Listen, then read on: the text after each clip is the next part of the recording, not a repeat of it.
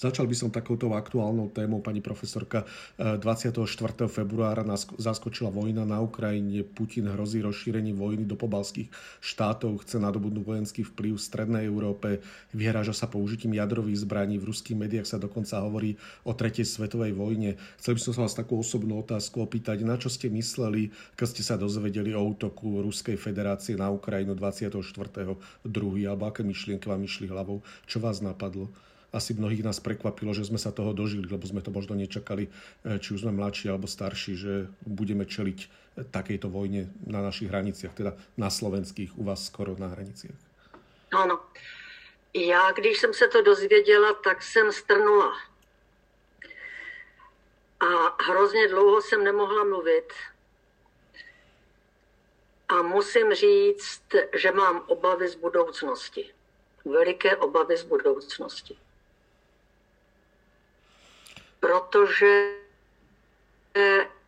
pokud nerozhoduje nad tou planetou, řekla bych, bytost, která má v sobě tu asymetrickou zodpovědnost za celek, který nemá okraje, jestli mi teď rozumíte, tak je velice pravděpodobné, že se může stát i to nejhorší, co v podstatě k sobě ani nechceme v dnešní době pustit a čemu se vyhýbáme a proto se necháme zabavovat různými způsoby a jsme vlastně za to vděční, protože můžeme od sebe odehnat to, co nás, myslím, všechny napadá a čeho se strašně bojíme. To je opravdu ta válka, která by mohla nastat.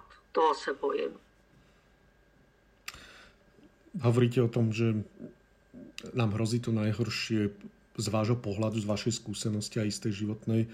Čo najhoršie sa nám môže stať? Ja som si vypočul aj váš taký koncoročný rozhovor v jednej e, českej, s jednou českou moderátorkou, kde ste vy už ako keby na začiatku tohto roka predpokladali, že sa môže, že sa stane viacero veľkých zlých vecí, tak ste to popísali, ale inak sa opýtam, čo najhoršie sa môže podľa vás stať, čo najhoršie nám hrozí?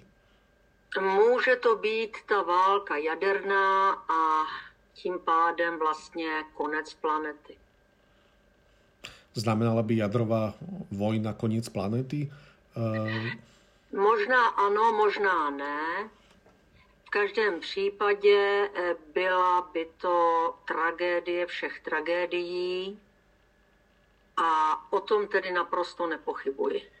Zanedbali sme niečo, keď sa pozrieme na politiku Ruskej federácie Vladimíra Putina, keď sledujeme tento režim, veď on už je pri moci 20 rokov, keď s tou prestávkou s Medvedevom, keď ju nerátame. Mali sme niečo západ s tým veľkým Z, mali sme urobiť niečo iné, alebo mohli sme podľa vás urobiť niečo iné, aby sme zamedzili tejto hrozbe, ktorej dnes čelíme? Aký je váš názor? Já vám na to odpovím takto. Když máme nějaký problém, který nás sužuje, tak abychom ten problém mohli opravdu pochopit a porozumět mu, tak v té naší filozofii to znamená, že musíme ten problém v našem vědomí uchopit jako už hotovou odpověď. A ta odpověď je odpovědí na otázky, které musíme z té odpovědi, my tomu říkáme vyeruovat, vytrhnout, my musíme zkrátka přijít na otázky, které patří k předem dané odpovědi. A ty otázky musí patřit k té odpovědi jako klíč k zámku zamčených dveří a pokud to takto najdeme ve své mysli, tak jsme se dostali k hermeneutickému rozjasnění toho problému a vytrhli jsme ze skrytosti tu neskrytost, která je vlastně podstatou té pravdy. ten dnešní svět je natolik jak si těmi sítěmi provázán a má tolik možností, jak vysvětlovat situace, jak nám je předestírat, že člověk musí, pokud chce mít v sobě klid, musí žít z vlastního pramene a aby se dozvěděl tedy to, co je podstatné, tak musí ty problémy v sobě nacházet jako už hotové odpovědi a pak k ním ve své vlastní duši poctivě, pomalu, bolestivě a o samotě hledat ty otázky, které když nalezneme, že patří k té odpovědi jako ozubená kolečka, když do sebe zapadají, tak jsme opravdu dospěli k pravdivé odpovědi, která nás, a to vím sama od sebe, naprosto uspokojí a podle toho potom se ten člověk má rozhodovat. To je to, co v dnešní době je naprosto nevyhnutelné.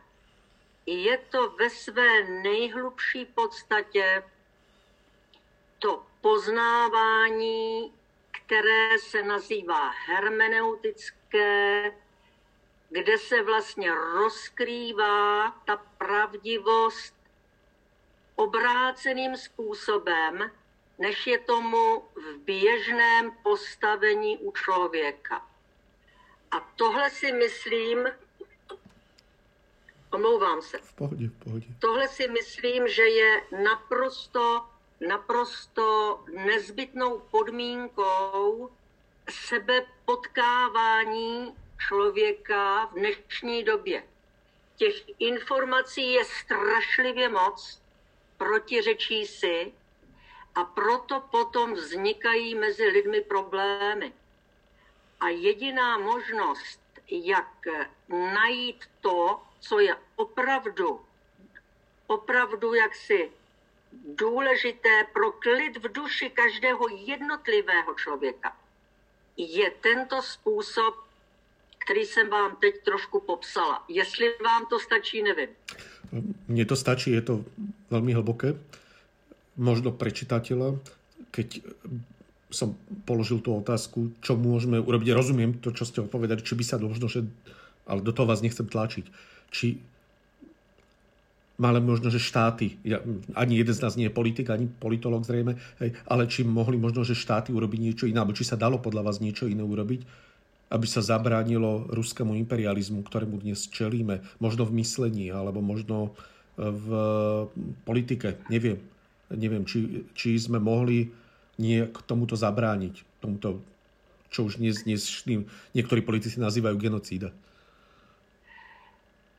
Víte, ten vývoj jde tak rychle, ale tak překvapivě rychle, že vlastně člověk nemá ani čas, aby si to sám v sobě Vybavte nějak... si kludně. Ano, kludně, kludně. jo? aby si to nějak v sobě, promiňte, já musím tady zavřít můj telefon, až je pořád... Kludně si vybavte, zrovna... keď vážné něco, no. kludně. Já to jenom chci za... Tak, už je to bude dobrý. Ty události přicházejí tak strašně rychle, že běžný člověk to vůbec nemůže strávit. Ano, strávit.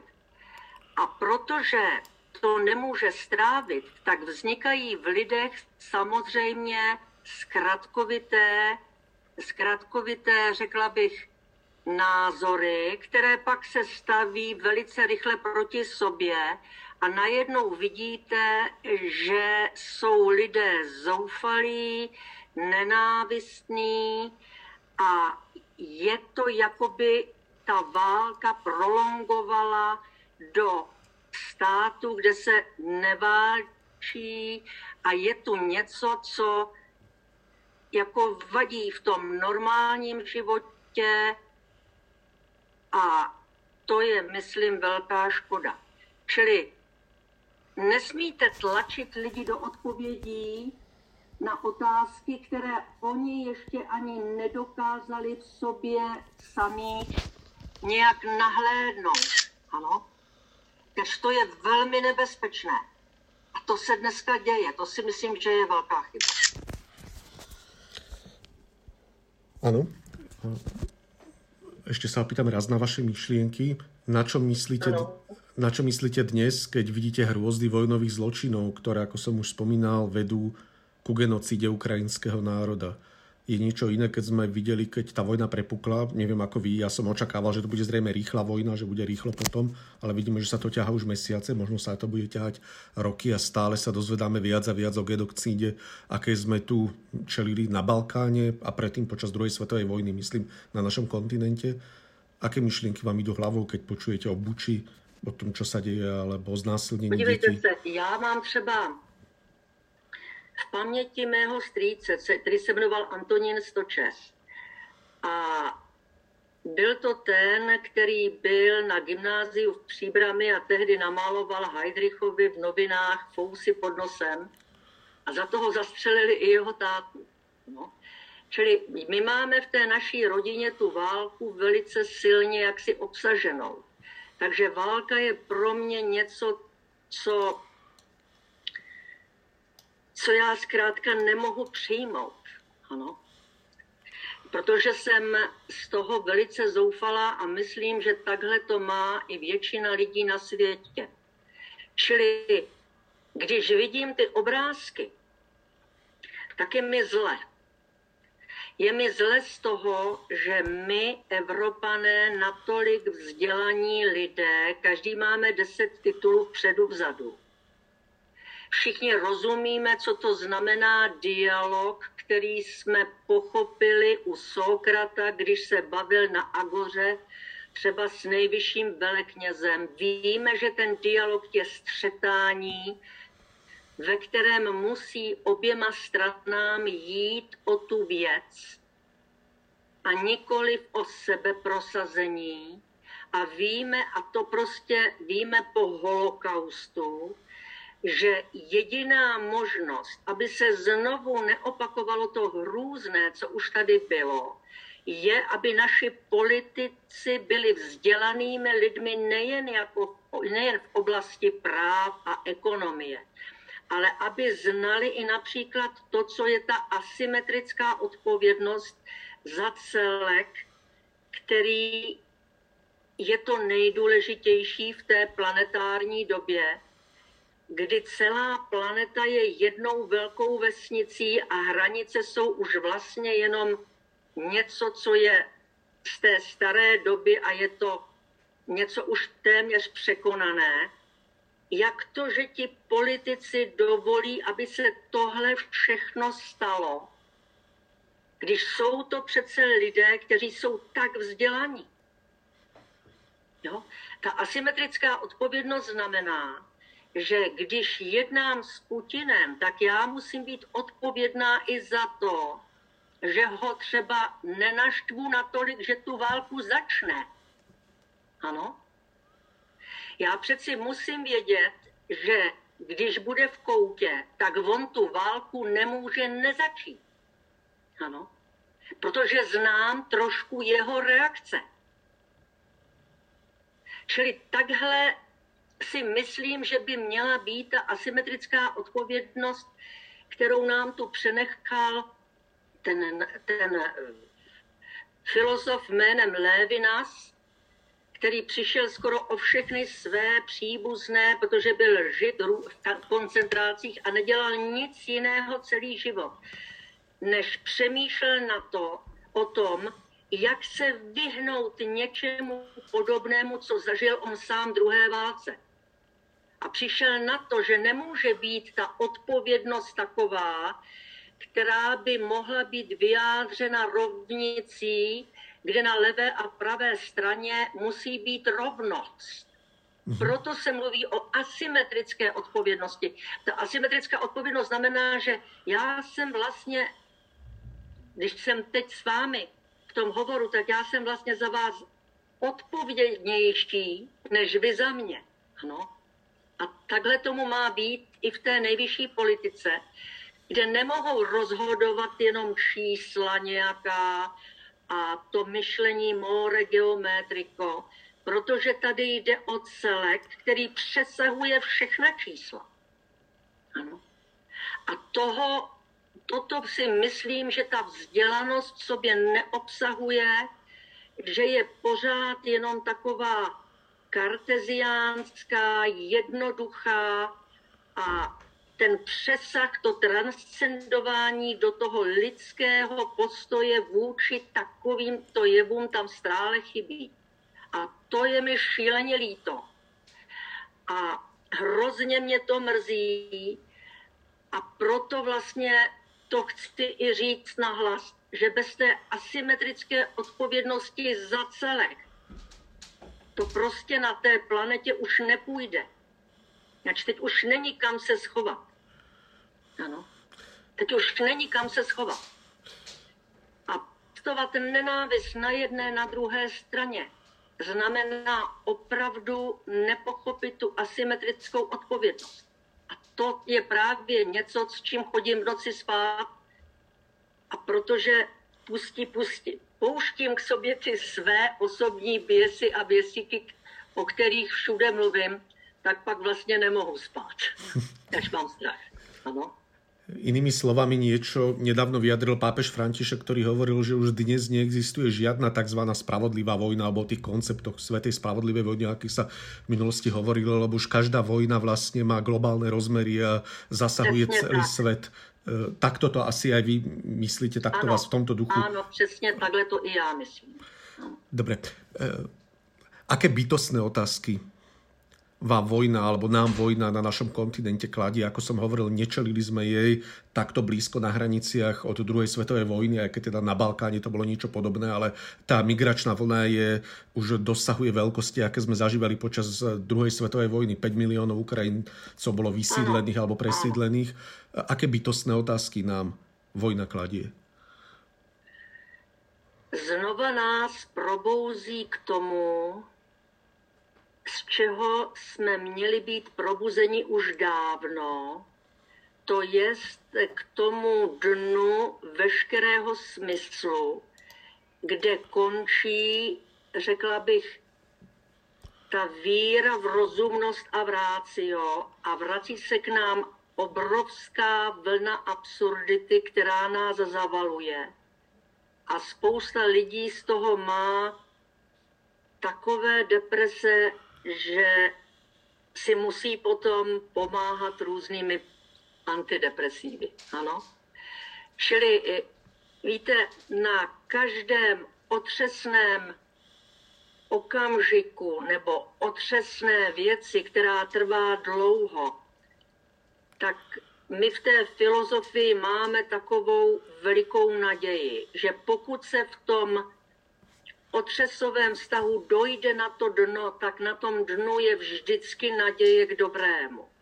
Ano, naděje k dobrému. Tím se chce říct, že tato zkušenost, ve které právě prodléváme, nás nutí do pravdivého rozhovoru nás s námi samými, s tou naší duší, jak se říká obecně, což jsme dávno zapomněli, protože se chováme tak, jak se chovat máme, protože je nám to jaksi, tak řekla bych, obecně médií podsouváno, říká se tomu být in, ale tato situace člověka navrací k němu samému do těch hloubek, na které už úplně zapomněl. A to si myslím, že to je, že to je dobrý moment. Ale za cenu, která je příliš veliká, příliš veliká. Protože tento rozhovor se sebou samým, který by měl být pravdivý, tak ten by měl být probouzen právě na všech stupních našeho vzdělávání, měl by být probouzen médií, televizí, sítěmi, vším, co je kolem nás a místo toho přichází válka, za kterou budou desetitisíce, možná tisíce úplně zbytečně mrtvých lidí. A ti mrtví, abych pravdu řekla, oni nejsou tak úplně mrtví, protože oni tím svým mlčením promlouvají ke svědomí těch, kteří to přežili a lidé budou mít v sobě ten popel, který pak jim nepomůže ani v tom dalším životě. Ano. Čili je nutné si nahlédnout až na dno a pustit si ten současný běs, který je velice hlubokým ohrožením až mezním ohrožením. To je třeba. To je třeba. Ak môžem, ja po vypuknutí vojny, keď som bol na Ukrajine, ja som zažil prvýkrát v živote obrovské odhodlanie aj ľudí, čo ma prekvapilo, Ukrajincov myslím, že tak odhodlaných ľudí, samozrejme som takú situáciu ani nikdy nezažil, som ešte nevidel. Tam od malého dieťaťa po starších ľudí proste všetci boli odhadlení akoby vzdorovať tej hrozbe, čeliť že nebola tam taká tá depresia. Samozrejme, ľudia sa báli, skrývali sa, ale zároveň tam bola cítiť vyslovene tá energia obrovská. To je veľmi zaujímavé, že sa Ukrajinci nezlakli a chcú sa brániť. Ano, ano, ano, ano, ano. To je, řekla bych, u těchto lidí tam na východě docela jako běžná, běžná reakce. Oni když potom jde o něco takhle důležitého, tak nastaví klidně tu hru, protože jsou opravdoví. To o nich znám. Ano, to vím z literatury, i jsem tam taky byla, takže to taky znám. Ano. Jedna taká otázka, ktorá je trošku banálna, ale zaujíma ma vaša odpoveď. Kde sa v ľuďoch 21. storočia berie toľká krutosť? Ja viem, že to je taká trošku možno až hlúpa otázka, ale je to, ta, je to naivita alebo idealizmus myslieť si o nás, že v 21. storočí pri tom všetkom vzdelaní, o ktorom hovoríme, o ktorom hovoríte aj vy, e, celých národov, veď Euro, Ukrajina, Rusko sú relatívne vzdelané národy, sú to európske národy, alebo e, hlavne Ukrajina teda. A ako je možné, že dochádza ku krutostiam, ako je, nechcem ani o tom hovoriť, ako je znásilňovanie dvoj-trojročných detí napríklad, alebo ako je vraždenie ľudí počas toho, ako idú na bicykli, teda úplne absurdné veci, ktoré nijako nesúvisia s vojnovým konfliktom. Ako keby sme sa za tých 70-80 rokov nič nenaučili od druhej svetovej vojny a dochádza k úplne rovnakým krutostiam, nezmyselným. Čo to je v nás? Dá sa vôbec na toto odpovedať? Alebo je to naivné očakávanie myslieť si, že človek raz bude iný? Na to je opravdu těžká otázka. My v té filozofii máme v té fenomenologické máme takový jeden fenomen, jmenuje se Dasein. Je to pobývání teď a tady. A toto pobývání teď a tady je většinou řízeno takovým tím obecným milie, takovým tím obecným duchovním obsahem, který je mezi lidmi. A nemluví se o něm, protože je to milie pokládáno za samozřejmost. A právě z tohoto duchovního milie pak přichází to, co je samozřejmostí i proto, co si mohu dovolit a co si nemohu dovolit. Pokud se otevře horizont toho společenského povědomí, který spojuje lidi ve společnosti v míru a dostanou se do toho rauše, kdy se, řekla bych, mohou poprvé projevovat bez kontroly, tak se klidně může stát to, o čem jste mluvil, i u lidí, kteří jsou někdy velice vzdělaní. Je to to, že ten člověk je bytost, která, která v sobě má, jak to říkal Nietzsche, jak kus Boha, tak kus ďábla. Ano. A záleží pak na horizontu, který otevírá v člověku buď toho ďábla, nebo to božské. Proto je tolik důležité, aby se problémy řešily pravdivě, aby pravda nebyla mocí a aby trest nebyl mstou a aby ten dialog byl mezi lidmi neustále cizelizován a kultivován nejenom tím, že člověk zná logiku a ví, kdy je pravdivá konjunkce, disjunkce, implikace a ekvivalence, jak nás to učili na střední škole, ale potřebuje být kultivován v tom poznávání sebe samého, v tom, co je jeho osobní nejhlubší pravda, protože pokud v sobě nenajde tuto vlastní pravdivost, tak ji potom není schopen pochopit ani u jiných lidí.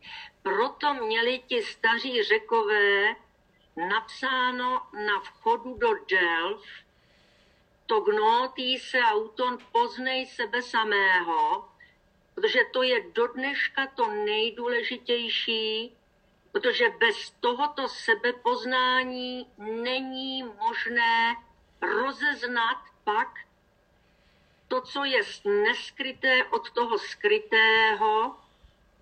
A potom člověk podléhá a myslí si v jistých jaksi pobytech, to je to Dasein, že je mu dovoleno úplně všechno, protože do něho vstoupí ten rauš. Jo? Ničit je od, od jak živa vždy něco podobného hlubokému tvoření. Jo? To, to se prostě zná už po tisíciletí. A tohle se potom otevírá ve válce, kdy je člověku všechno dovoleno. Bohužel takový člověk je, nemůžeme si o něm dělat žádné iluze, pokud přijde milie duchovní, ve kterém si může dělat, co chce, tak je obrovské nebezpečí, že to dojde až do těchto nepředstavitelností. O dá, tom vím, že to je. Dá se tomu vůbec zabránit? Alebo výchovou, vzděláváním? Dá se tomu zabránit. Ten člověk, jak jsem říkala, musí být veden od malička k tomu žít ze svého vlastního základu, nikoli z podsunutého. Ano? A to znamená pracovat na, to, na té pravdivosti, která se musí stát neskrytostí. Protože jen ta neskrytost vás může přesvědčit o tom, že je opravdu pravdou.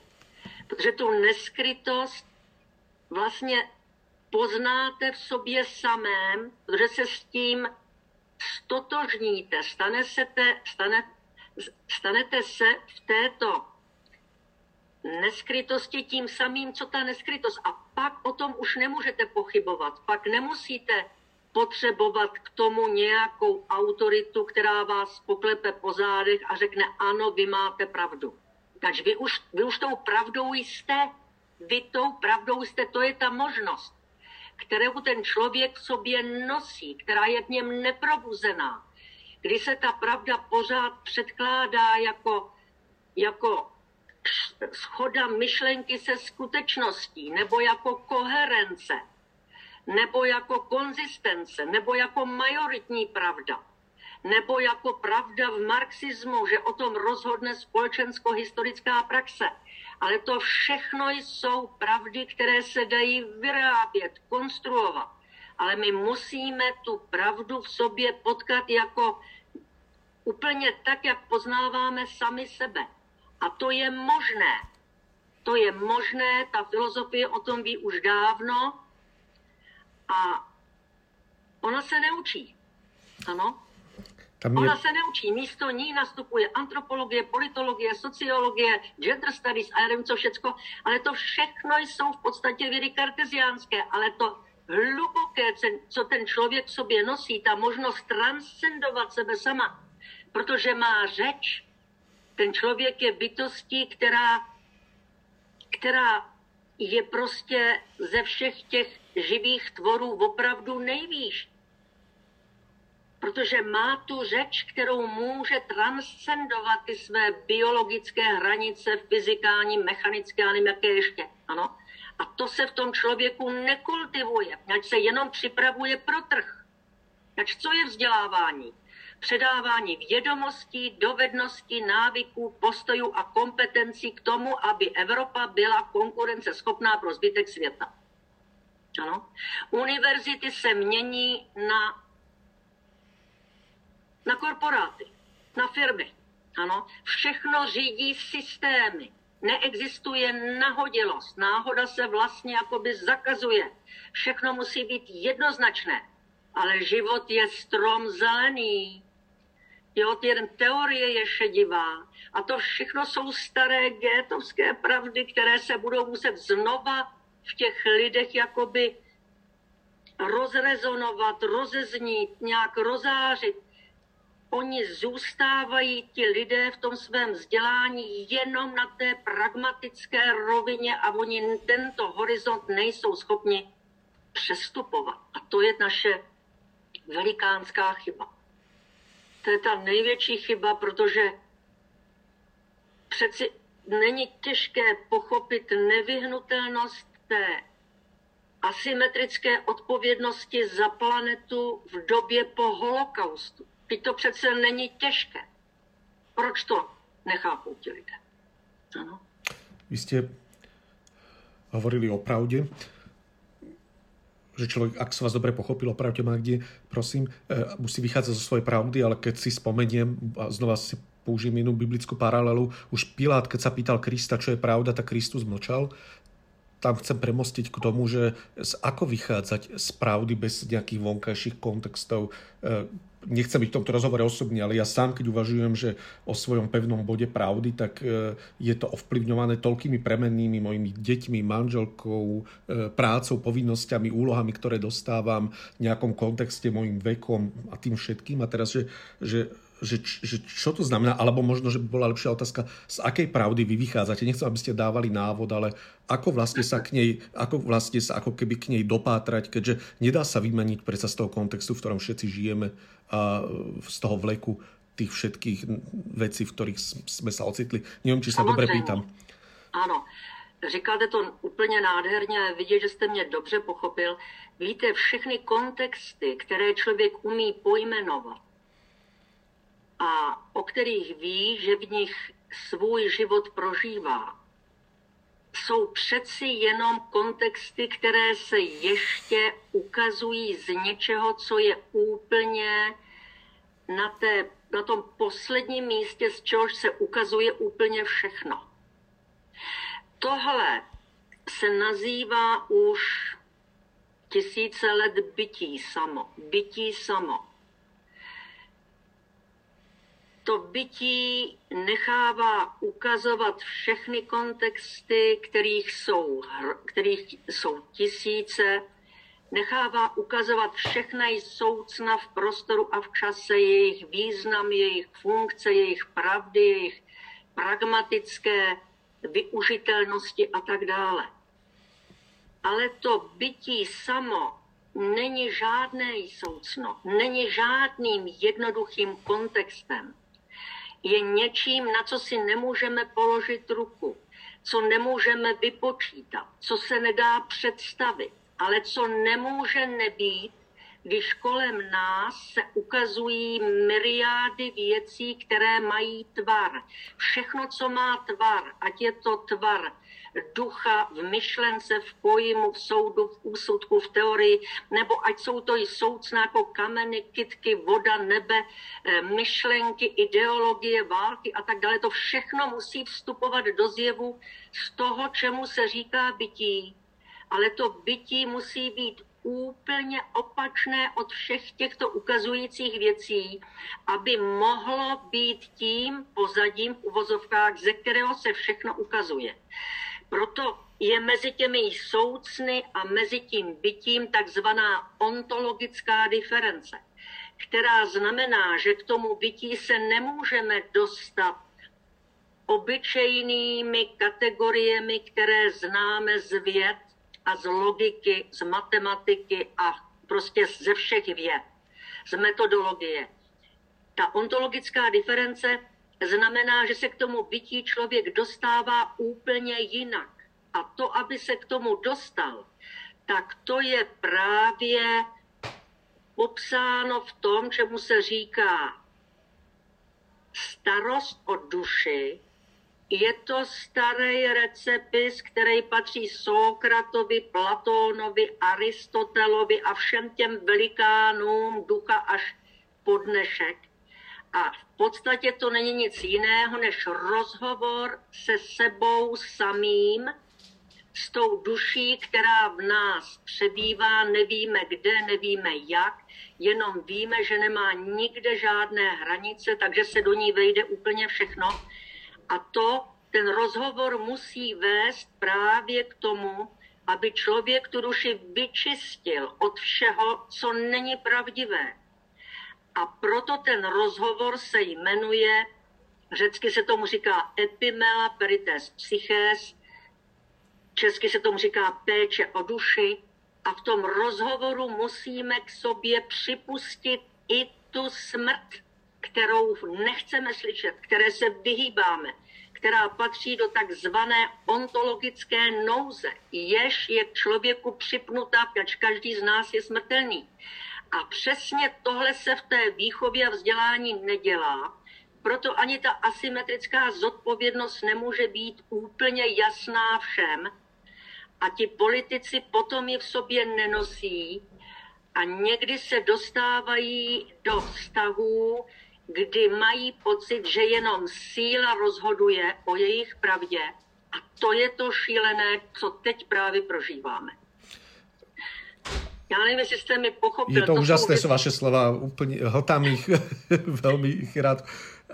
Ako sa vyhnúť pokušeniu ezoterizmu pri takomto pohľade na život a na pravdu, ktoré tu striehne no ano, ano, krásná myšlenka. Zůstat vždycky při tom na zemi. Ano, na zemi v tom smyslu nevěřit v nějaké duchy, kteří někde jsou a ovlivňují nás, to vůbec ne. Tam jde jenom o to očišťování sebe samého od lži, kterou někdy v sobě nosíme, aniž o ní víme. To znamená, musíme mít odvahu se na sebe podívat očima, které v nás najdou i to, co je úplně nepěkné. A fakt je, že v každém z nás to nepěkné přebývá v těch třináctých komnatách, což k sobě nechceme pustit.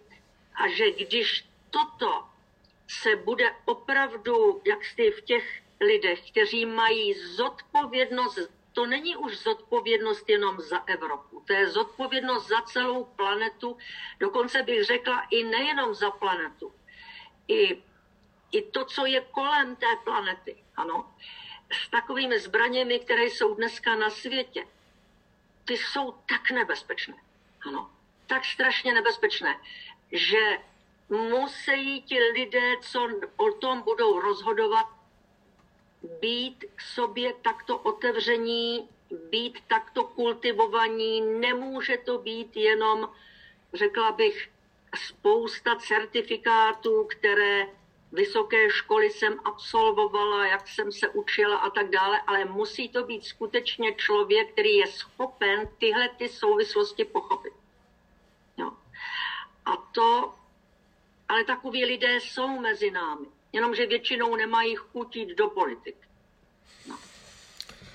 No. Keď hovoríme o zle, tak sa nám núka automaticky v našej časti sveta kresťanská interpretácia, ktorá hovorí, že zlo, a či už teológia alebo mystika hovorí, že zlo je tajomstvom, ktorého príčiny presne nepoznáme, pričom náboženstva hovoria o diablovi, o pekle v rôznych teda názvoch, o menách v rôznych náboženstvách, ktoré zlo a jeho následky zosobňujú, či už diabol alebo peklo. Aká je nenáboženská interpretácia zla a kde sú uh, jeho korene a aké má následky? No to zlé. To zlé je vlastně mně se nejvíc líbí ta definice Augustínova, ale to je také filozof, ale také je to náboženský myslitel, když řekne, že to, je, že to zlo je nedostatek dobra. Je to privace dobrého. Ano? E, privace znamená nedostatek. Privace je něco, co náš život velmi často provází, že máme v sobě nedostatek něčeho, co je podstatné a přitom vůbec nevíme, co to podstatné je.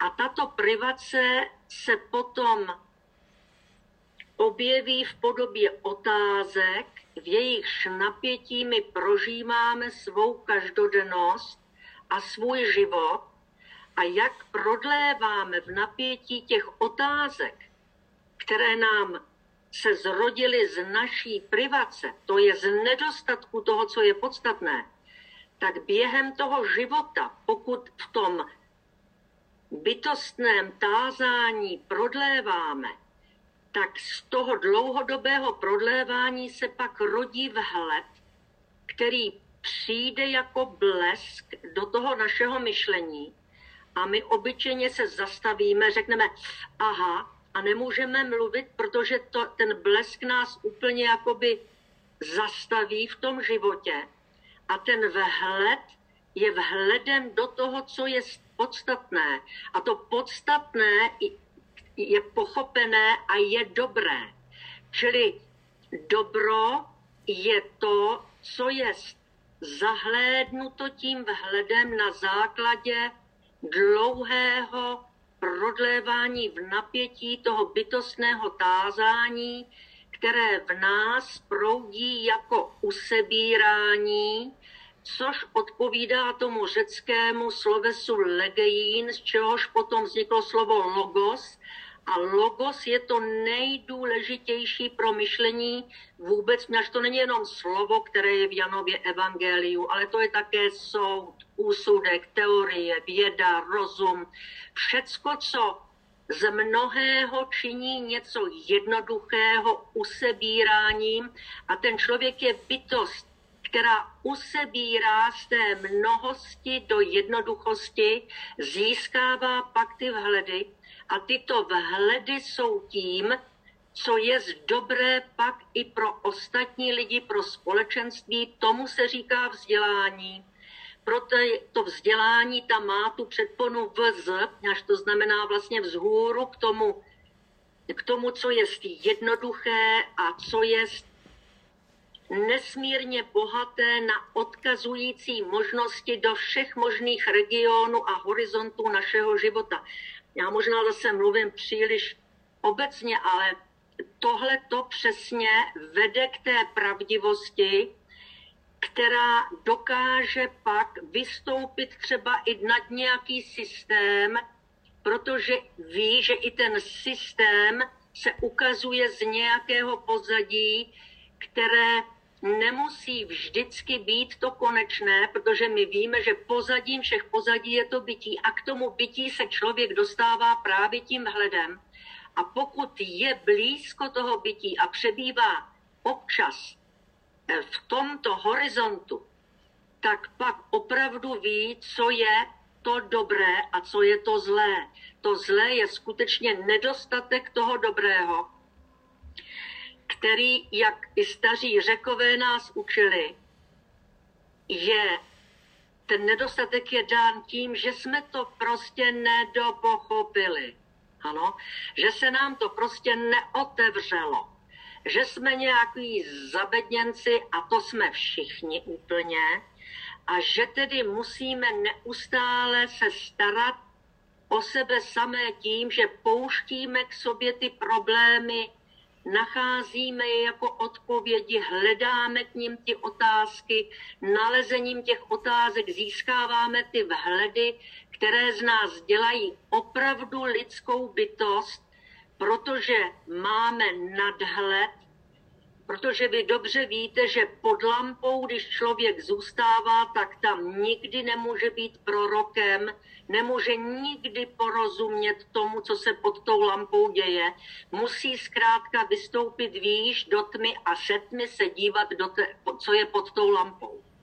A tohle je tedy to, co potřebuje ten současný svět, který je tak technologicky vynikající a lidsky tak ubohý.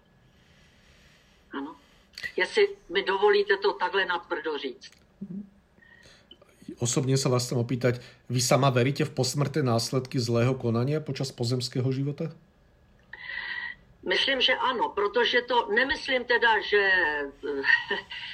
je to ty, ty zlé důsledky, které tu zanechám, to budou ty nepravdy, které jsem rozesela mezi ostatní mé studenty a známé a členy mé rodiny a, a tak dále. Protože oni, kteří mi budou věřit a v tom, co jsem jim říkala, je něco, něco prostě zlého, tak to do nich se dostává a oni potom na základě třeba i autority budou toto řekla bych, multiplikovat ve svých rozhodováních, reakcích a akcích. Ano. V tomto smyslu ano, necháváme tady za sebou své následky v těch, kteří nám věřili a díky tomu budou ty naše zlé věci opakovat. A vaša no, duše? No, s tou duší to u mě je trošičku trošičku takové prekérní. Já věřím tomu, tomu platonskému, že ta duše je pohyb, který vzniká ze sebe samého. A tento pohyb, který nepotřebuje vůbec nic z vnějšího světa, tak nemůže umřít. Ano. Čili ta duše tady nějak zůstává, jak nevím, kde bydlí ve mně, nevím, Vím jenom, že až umřu, takže prostě ze mě vyletí celá šťastná, že v tom těle už nechce být. A, a tak nějak eh, vím, že ona opravdu je něčím, co v tom člověku je hrozně báječné a hrozně překrásné a že, že opravdu, jak to říkali ti staří řekové, že nejdůležitější v životě je pečovat o ní těmi otázkami, které sobě mají jako předpoklad odvahu k tomu zeptat se i na to, čeho se bojím. Váš rodák Tomáš Pidlik si nechal na hrob napísať takú zaujímavú vetu, ktorá ma raz zaujala, keď som si ju čítal, že všetko, čo žijeme s láskou, prechádza do väčšnosti. To ma tak zaujalo. Ano, ano, Velmi ano. pěkné. A to je taky nádhera, protože opravdu ta láska, v tom má ten svatý Pavel eh, obrovskou, obrovskou pravdu. Hmm. Že ta láska, já to zase mám z patočky, který o té lásce píše v předmluvě k Hegelově estetice. A on tam řekne, že láska je caritas, je to v podstatě nikoliv takovou láskou, že, ne, že mám druhého rád stejně jako mám sám sebe. To by bylo málo. Pravá láska znamená, že toho druhého milujeme víc než sebe samého. To znamená, dáme se mu, tomu druhému. A pak vzniká opravdu to, co je za zrakem. Patočka říká, co je zázrakem. Že se v tom druhém znova potkáme. A když jsme najednou dvakrát v sobě a v tom druhém, takhle to vidí i ten špidlík, ano, tak najednou máme více bytí, než kdybychom měli tu lásku jen v sobě samém. A štěstí ve filozofii není nic jiného, než mít v sobě hrozně moc bytí, hrozně moc být, ano? Čili člověk, který se tímto způsobem rozdává, je vlastně nejbohatší. A naš to lidé nevědí a egoisté v to nevěří, tak zůstávají jako v tom svém egu, jako ve vězení a bojí se o to vězení a neustále připravují se do bojů, které se možná ani nikdy nestanou a zbytečně si berou životní sílu na něco, co je úplně zbytečné. Čili ten egoismus je také vlastně nedopochopenost tohoto druhu. Jo? Mm-hmm. Čili ta láska, ta křesťanská láska je opravdu uchvatná. Ta je opravdu mimořádná. No to, takovou nenajdeme v hinduismu, buddhismu, taoismu, šintoismu. Opravdu ta je v tom křesťanství nádherná. Ešte sa vrátim na chvíľočku ku zlu, aj znova to bude trošku taká naivná otázka, ale zaujíma ma váš názor. Ako je možné, že človek nemá v sebe akúsi stopku, ktorá ho zastaví pred páchaním tých najstrašnejších E, zločinov. Nechcem povedať, že či sa dá povedať, že sme horší od zvierat. Zvieratá nemajú vedomie ako my, alebo slobodu ako my, ale uh, ako je možné, ja viem, že to je taká, taká zvláštna otázka, že, že človek sa nevie zastaviť ani napríklad, nechcem to znova opakovať, aj mne je to nepríjemné, keď vraždí deti, to, čo vidíme na Ukrajine, to sú úplne absurdné veci. To je strašlivý, to je strašlivý. No, to, ten člověk je tím dázaň, ve kterém se nachází jako v té válce, to dázajn mu to jakoby dovoluje. Jo?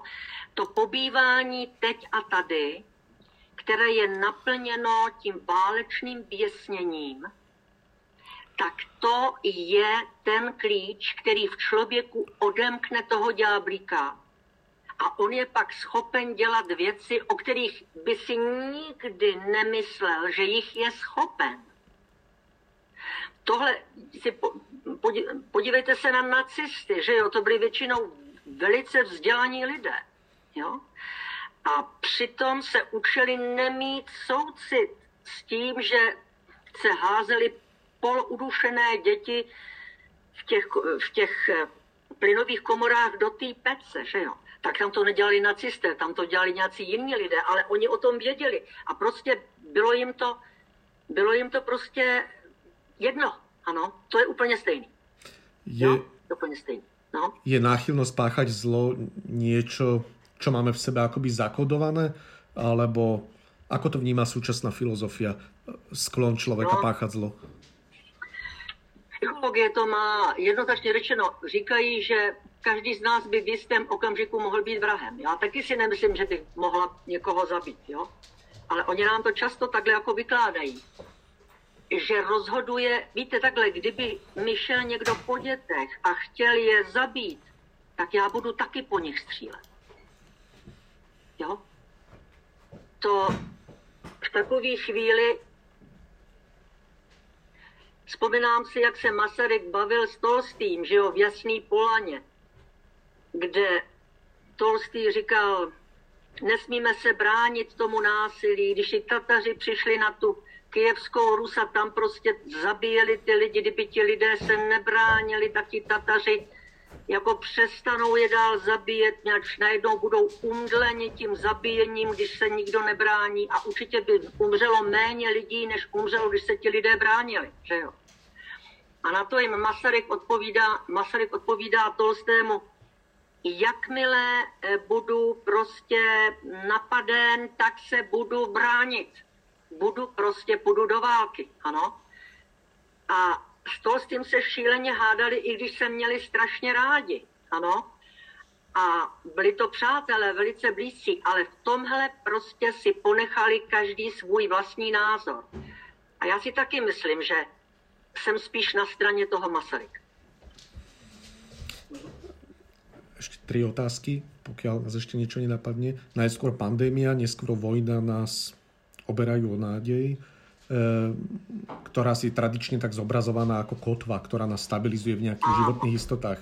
Súčasné dianie nás o klasické istoty, ako mier, ekonomická stabilita či zdravie obera. A tá moja otázka je, kde hľadá nádej, keď ju nikde nevidno? Musíte ji vydlabat v sobě. A to je právě ta péče o tu duši, to je právě ta pravda, ta neskrytost, kterou v sobě potkáte, která no, nejlépe to vždycky vykládám s tím studentům z takového obrazu, kdy jsem měla kdysi možnost mluvit s člověkem, který přejel přes Atlantský oceán na takový bárce jenom s plachtami, byl tam sám. A On říkal, že se pak uprostřed toho oceánu někde jako zastavil, než byl vítr a měsíc tam zůstal. Jo? Hmm. A neměl žádný mobil, to byly 60. leta, nebo 70. leta, neměl žádný mobil nic a říkal, že prožil takový rozhovor se sebou samým, kdy ztratil úplně všechny jistoty. Úplně všechny jistoty. A kdy vlastně prožil takovou absurditu, která se ani nedá přesně definovat a vyslovit. Nesmyslnost své existence.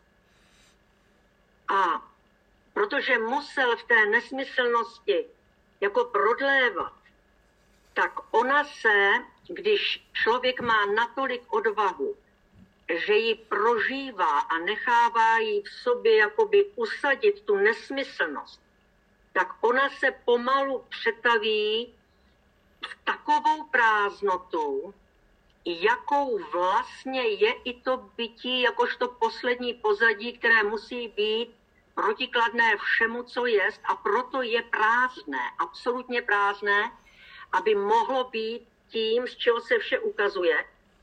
A v této chvíli se člověk dostává do stavu, kterému se říká chorismos. Krásně to popisuje Jan Patočka v péči o duši římská 1, někde na straně kolem 340. stránce a řekne, chorismos je nejvyšší možná svoboda, které člověk je schopen, kdy úplně přijde o všechna i soucna v prostoru a v čase. A tím pádem přijde i o, tu, o ten strach ze smrti, který je součástí té prostorovosti a časovosti té lidské existence. A v té chvíli se už nebojí. A tato chvíle je neuvěřitelným pocitem svobody, je neuvěřitelnou lehkostí toho bytí. To je to, co ten Milan Kundera říkal, nesnesitelná lehkost bytí. Ano? To on zná, ač on také byl filozof hrozně hluboký. A toto, ta, ten chorismos je právě ta svoboda, která nás činí tak svobodnými, že nás pak vlastní smrt už ani nezajímá. To je to, co se někdy objevuje třeba krátce před popravou u těch lidí, dejme tomu u Kamiho, jestli si pamatujete na cizince, který vyhodil z té vězeňské cely toho kněze, který mu tam při, eh, přišel dát to poslední rozřešení a pak sedí uprostřed té komůrky, dívá se na to africké nebe tím malým skleněným oknem, které bylo ve stropě a najednou cítí, že, že je zase tak šťastný, jako když byl malý kluk. A zase cítil tu nesnesitelnou lehkost toho bytí už a říká tam sám sobě, a teď už si jenom přeju, aby zítra, až půjdu na tu popravu, aby mě tam přivítal dav, který bude naměřovat nenávistí, abych přitom nebyl tak sám. Ale smrti se už nebojí. Ano? Tohle je možné u lidí. Tohle je možné. No. Často vo svojich prednáškach a rozhovoroch, ktoré som si počúval pred dnešným stretnutím, hovoríte o vlastnom pramení života a dnes ste to opakovane spomenuli. Čo tým presne myslíte, aby to čitateľ možno lepšie pochopil? Áno, to je vlastně ten vlastní pramen, život z vlastního pramene vzniká, když jsem tom napětí bytostného tázání a stále hledám tu neskrytost a prodlévám v ní a ten pramen, k tomu se dostáváme jenom tou cestou negativní. Pozitivní cestou se k němu nedostaneme. Pozitivní cestou to chtějí psychologové, ale v tom se mílí.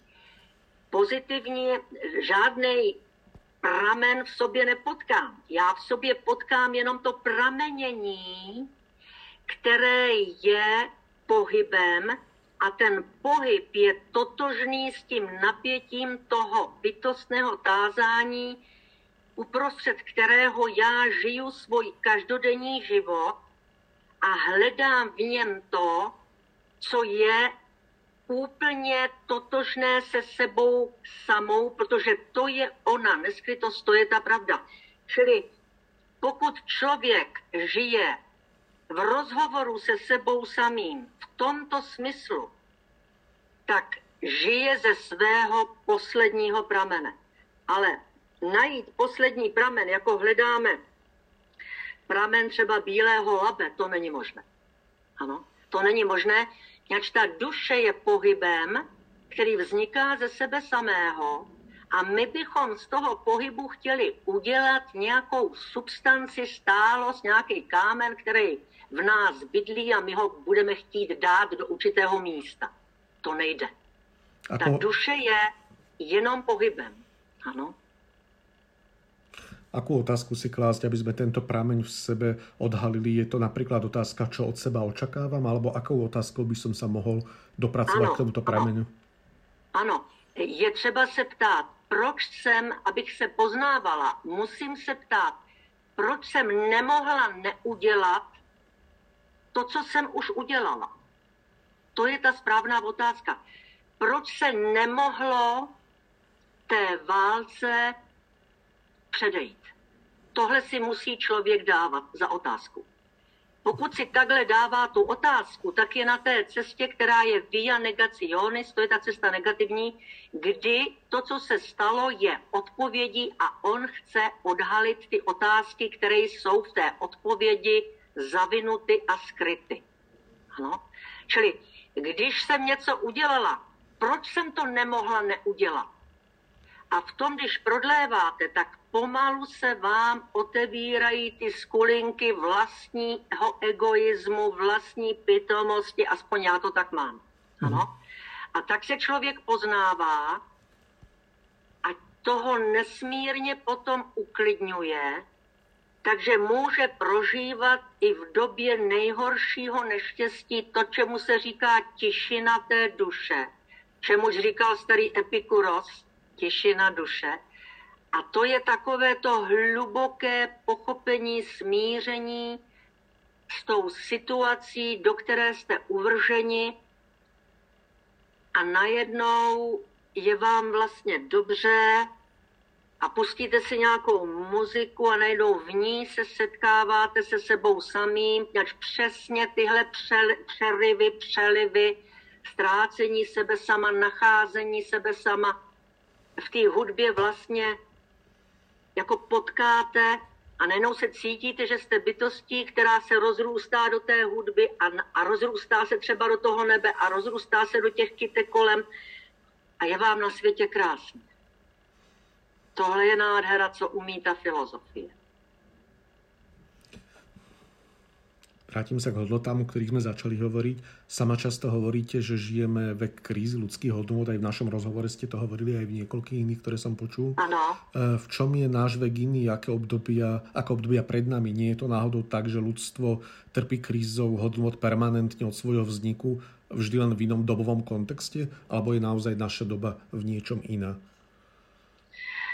Myslím, že se v současné době strašně lže. Ako to myslíte? Ono se, protože se myslí karteziánsky, myslí se vlastně jenom technicky, technologicky. No? Má, máme třeba, my roz, rozlišujeme historii a dějiny. Ano? Historie je popis událostí v tom v kauzalitě hledání příčin a hodnotí se ty události většinou z, po, z mocenských pozic, které jsou vládou v dané současnosti. Ano. Ale dějiny, to je zanoření do toho dázajn toho dějiného času, k čemuž musíme znát krásnou literaturu, poezii, hudbu, tu filozofii, ale samozřejmě i ty události. A z toho ze všeho potom se rodí ten vhled způsobem, kterému se říká komponére. Ano, ty vhledy se komponují z té poezie, z těch, z těch událostí, které znám z historie, z těch tragédií, třeba toho Sofokla. Jo? Já to Řecko nemůžu vidět jenom politickýma očima, to znamená, že jsem vedle jako ta jedle. Já musím to Řecko znát i z těch Sofoklových, z té Antigony, ano? A z té poezie a z toho ze všeho a z toho se pak komponuje vhled do těch, do dázaň toho času, který tady na Zemi byl v tom čtvrtém a pátém, pátém a čtvrtém století před naším letopočtem. Ano. Ale jen tím, že pochopím kauzální souvislosti událostí, které jsou vlastně logicizovány z těch mocenských pozic těch, kteří vyhráli válku nebo a podobně, to mi nestačí. Já musím do dázaň té doby, ano. Čili já musím pochopit ten východ, já musím pochopit ten západ. To nestačí jenom znát ekonomické tabulky a e, znát e, ty politologické vědy, které si dneska dělají nárok na úplné poznání všeho, ale vidí to jen z toho horizontu té moci, ano, což je málo. Čili když se komponují všechny ty různé zdroje toho poznávání, tak vám z toho vzniká, rodí se z toho zase ten vhled do toho, co je podstatné. A to je vždycky jednoduchost, která vzniká z mnohosti, tím, že se protrápíte tím vyhledáváním toho podstatného a komponováním toho všeho do té jednoduchosti, jejímž nejkrásnějším příkladem je třeba ta hudba. Jo, v té hudbě to vlastně vždycky, ty vážné hudbě to je. Ano. Čili tohle je něco, co těm lidem nesmírně chybí. Oni žijí jenom pro ty slasti a pro ty pro vyhýbání se těm strastem a mají toto za vrchol inteligence a prostě jdou po těch prachách jako šílený Přitom jsou tady nějakých pitomých 70, v dobrém případě 80 let a všecko tady nechají. Jo? Ten život má smysl, když je hluboký v přítomnosti.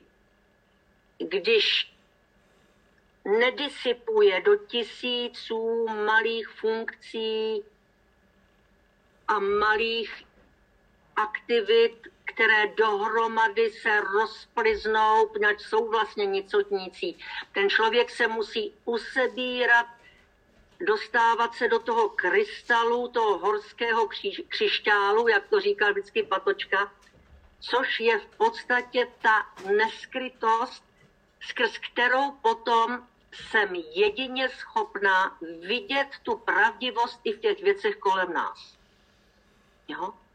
A tohle je něco, co strašně chybí v současné době v její, neku, ona je nekulturní, jo? Takové pořady v televizi jako výměna manželek, to by, za to by někdo měl snad sedět, ano? Jo? Co se děje tam za hrůzy, nebo a tak dále, a tak dále. Ta televize nemůže jenom se řídit tím, co jí přináší peníze, i když ten stát by jí měl prostě platit, no. Aby dělala věci, které budou člověka posouvat k přesahu do těch horizontů, které jsou vyšší, než to je vlastně podstatou té lidskosti. Ano. A ona to nedělá. No. A ty sítě, to je taky samozřejmě digitální povaha myšlení je něco velice zoufalého. Tohle všechno dnes je třeba nejdřív prosvítit, propochopit, porozumět tomu, nezlobit se na nikoho, ale vysvětlovat, vysvětlovat po dobrém, vysvětlovat, jít do dialogu. Víte, když ve starém zákoně je napsáno s bláznem mluv dle bláznosti jeho. Znamená to, že já musím mluvit s tím, kdo mě nemá rád, musím s ním mluvit jeho způsobem, jak se mu otevírá smysl světa. Já nemůžu mu vnucovat můj vlastní, ale protože já znám ten můj vlastní způsob otevírání tohoto světa, tak vím, že i on má vlastní způsob, jak se mu otevírá svět. A já musím teda vstoupit do jeho noezí, které mu otevírají svět. A to musím poznat nikoli z toho, co říká, ale z toho, co dělá. Jak člověk je vždy sledem svých skutků. Nic jiného není. Akorát musíme hermeneuticky ty skutky umět rozkrývat. To jest, skutek je odpověď a já budu třeba měsíce hledat otázky, které jsou v, tom, v té odpovědi zavinuté. Jsou tam implikovány. Já to musím rozplikovat. Ano. A to je možné jenom tím myšlením myšleného, což je rozhovor, který vedu s tím člověkem, ale já se k němu dostanu v pravdivosti jen přes sebepoznání, proto podmínkou je i ta péče o mou vlastní duši. A to je vlastně ta filozofie. Ano. Já nevím, jestli se vám toho nenamlela moc. Uh, úžasné a už len naozaj bodka. Vy sama, keď som si čítal aj váš životopis, ste, máte veľa úspechov, máte aj ťažkých vecí, keď budem hovoriť o umrtiach mnoho za sebou. I moc chyb mám za sebou, pane kolego.